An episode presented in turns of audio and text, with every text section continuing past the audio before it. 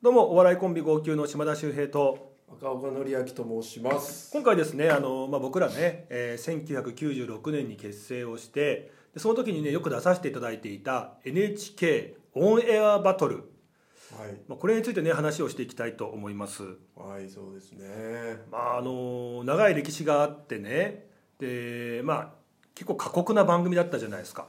そうですね10組出て、うんえー半分しかオンエアなんないのかなそうお客さんがねゴルフボールを転がして面白いと思ったら転がしてそのね重さで上位5組だけがオンエアで下の5組はオンエアされないっていうねそうだねなかなかだねなかなかだよねうで実は僕らっていうのはそのオンエアバトルの最多出場コンビ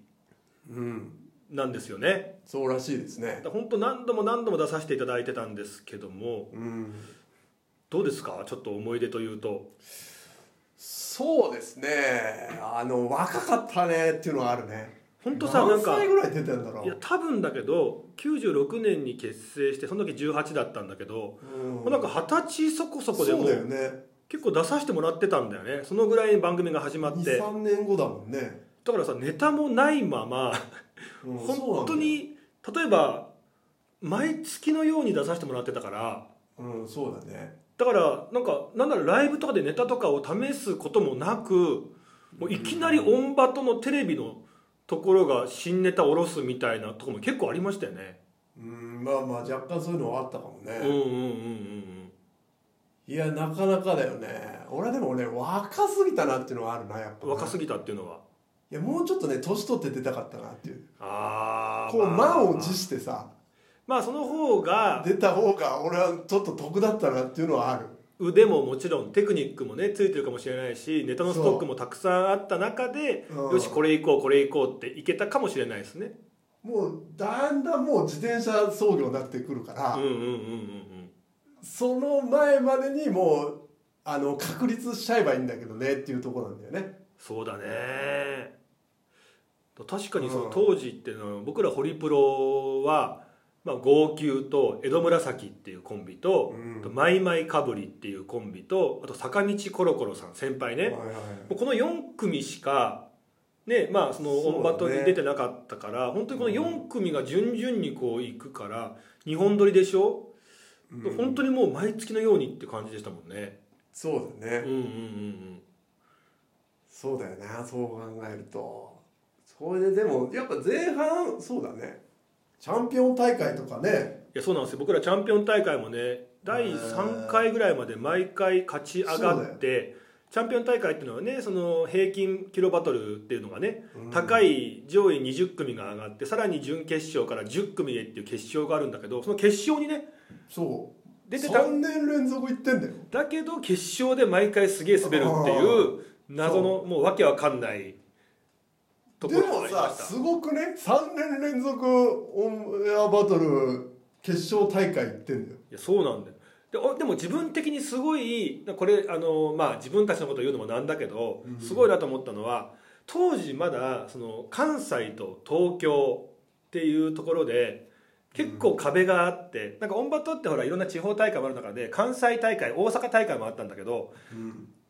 大阪大会ってもちろん大阪のお客さんでそこでそうだね標準語あったねの漫才師はもうアンタッチャブルさんとかですら受かんなかったんだよねなんかもあそうなんうだ標準語って時点でちょっともうなんか全然みんなこう点数が入らないっていう中で初めてその標準語の漫才で僕ら大阪に行って受かったっていうのもあるんですよねそうそう受かったね多分そうそうそうそうそうだよね大阪大会あったなそうなんですようんそれでもさ俺らがすげえっていうか俺はオンバトがすげえなって思ったよ、まあそうだからそれだオンけバトの客だからねもうお客さんがもうオンバト好きな人らが来てるからだからまあオンバトでまうあん出てる号泣って知っていただけてたからそう割とこう受け入れてもらえたって部分かもしれないですけどねでもオンエアバトルすげえなっていうのもあるけどねただ怖かったけどなやっぱり本場大阪に行ってそこで漫才するっていうのはうんやっぱ違うのかなって目が超えたすごいねなんかねって思ってたけどねうんでもあったかく迎えていただきましたよねそうだよねうん全員が全員そのなんていうのあの一般人が漫才してると思ってたけどさうんそんなことなかったねっていうのは俺の感想だった大阪行った時どどういうことあああのまあ大阪っていうのはもう本当文化誰ででもさボケツッコミやでそれはもってんのかなっていううただの雑談が漫才になっちゃうっていうぐらいのもうお笑い偏差値が高いところっていうイメージでもそう全然普通だったんだなっていいやそれうのはあはるいやそれは言うじゃないですか僕らもね長野県出身って言ったらああーじゃあスキーできるのっていうのあーとそうだね同じぐらいで大阪出身って言うとああーじゃあ面白いのそんなことないよっそんてなことなかった関西の方も言いますもんねうんまあまあそうだそういうことはあったけどね、なんか思い出に残ってるなんかコンビとか思い出に残ってるシーンとかありますかオンバとああでもやっぱアンタッチャブルさんかな言いますねやっぱりかなり印象的だっうんたそうだね、うやっぱ同じぐらいからずっと出ててね、うんやっぱネタも尽きてくるから、んうんやっぱその場でねもう本番前に作ってたりしてるからさアンタッチャブルさんなんなんかて直前にネタ合わせしてたもんねうんうんそれでまあ隣で聞いててもさいやこれは面白くねえなっていうのもあるわけなんだけど、まあ正直まだできてないからうんネタとしては弱いまあまあそこでやってるからさ、うんうんいやこれどうかなって思ってさあのそれで本番終わると受かってんだよねっていうのがあってはいあこれがやっぱその人のその人が面白いんだっていうことが分かったね、マンパワーねうん、ネタじゃないんだよとネタじゃねえんだなっていうその人が話せばもう面白くなっちゃうってか面白くしちゃうっていうう,、んもう地方の強さっていうかこれはちょっとね俺にはないなっていうのはあったな確かにアンタッチャブルさんに対してはみんなそういう意見各芸人がやっぱ持ってますよね、うんあの一回さオンバトのさ、あのースタッフさんが結婚式があるって言って、まあ、オンバトにあっねたゆかりがある号泣とアンタッチャブルさんが余興で呼んでもらったんだよねあったあったねでスタッフさんばっかですよそね、結婚式とかだから、まあ、正直漫才もしづらい環境で僕ら普通にまあネタやったらまあ普通だったんだけどう、うその後出てきたアンタッチャブルさんがもう10分間ほぼアドリブでんうん、ボカンボカンもそううすごいもう笑い取ってやっぱりなんあかのーそう違いをま普ざま通だと、は普通は滑るのが大体普通だからねうん、そういう場はねそれがウケるんだもんねすげえウケるんだもんねしかもアドリブですからねほとんどねあーもうまざまざとなんか人の面白さっていうものを見せつけられたっていうところありましたね。そうだね、うんそういうのやっぱ大事だなっていうのはある、あとねなんか僕覚えてっていうかその結構印象的なのはやっぱ増田岡田さんうまああのね、番組史上初の、ね、満点全員からボールが入ったっていんうなんあかさすがだなって思ったのー初とだったのかなあれが初だったんじゃないですかあーそうなのでその後にあのまあタイムマシーン後で今もちろん大活躍してるけど当時まだ新人でうんうん「今日初めてなんですよ」とかって言ってたタイムマシーンがやっぱ出るとボカンボカン受けてうんで多分タイムマシーンも、まあ、あの満点取ってるんですよねあーそうなんだそうそうそうそうそうそはあ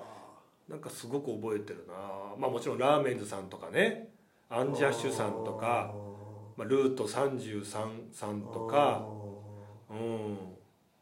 すごいね印象的田上さんとかねあーなんかなかったですか毎回あれ行くとさそこにさあの交番が貼られててあ今日戦うメンバーが分かるわけじゃないですかうんうんそうだねなんかこの人いるな嫌だなっていうコミもいましたよまずこうやっぱあこの人この人こんくらいかとかなるよね勝手にみんなこう勝手にさ順番つけたりするよねここには勝てるなあーあーこそうそこうそう絶対受かるわじゃあうんこうで今今回ギリギリかなみたいなねちょっとこそういううのあ川る山よね用するんですよねまずやっちゃうよねそれね誰だったいたらもうちょっとテンション下がるっていうかうわもうこの人一生かよ嫌だなっていうコンいビややっぱその辺だよね強いその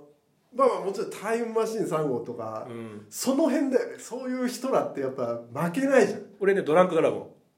あドランクドラゴンかンでやっぱ結局俺は当時人力車の方がやっぱ強いのアンジアシュさんアンタッチャブルさんドランクドラゴンもそうだしあーやっぱもうバカ爆走っていうね1週間ずーっとこうねライブに立ってそれでネタを仕上げてくるっていう事務所のいやまあ皆さんだからもうとにかくもうすげえまあね受けて落ちないっていうイメージがあったからもう人力車の方が入ってるとあまず一枠ここ持ってったなみたいなうん人力車は強かったねううんちらのあの時はあとはやっぱ吉本の方ああーでも吉本どうかなそんななんかイメージなかったなんかツインカムさんとか当時ね、あーうんまあまああそとうチャイルドマシーンさんとかもそうだけどうんなんか聞いたら俺らってさ、まあ、正直恵まれてて、まあ、月に1回ね事務所にこう芸人が少ない分たくさんこう出れたってあるけど吉本ってもうあれだけ人数がいるから、なんかまあまあこう、そうなのかな次じゃあお前らにねチャンスやるよって言って落ちちゃうと次がないからみんなもう死に物狂いででなんだろう大阪からもこっち来てとかってやってたからやっぱりというこうそこにかける意気込みもちょっと違ったって話はやっぱ最近聞いてなるほどなって思いますそうね。やっぱお客さん判断だから、うんお客さんしか判断しないから、うんそこがやっぱねお客さん受けとか玄人受けやったら多分絶対受かんないから、うん一回さ花輪さんがさネタ飛ばしちゃってうん飛ばしちゃったんだけどそれをなんとかアドリブでなんとか持ちこたえてボカンボカン笑い取ってで結果あのネタ飛ばしちゃったんだけどあの終わった後の計量ですげえゴルフボール入ったのようんだけどなんか番組的にはそれはネタ飛ばしてアドリブでやった笑いだからっつって失格になったっていうのがあったんだけどうんみんな芸人からするといやそれが一番すげえじゃんみたいなうんまあね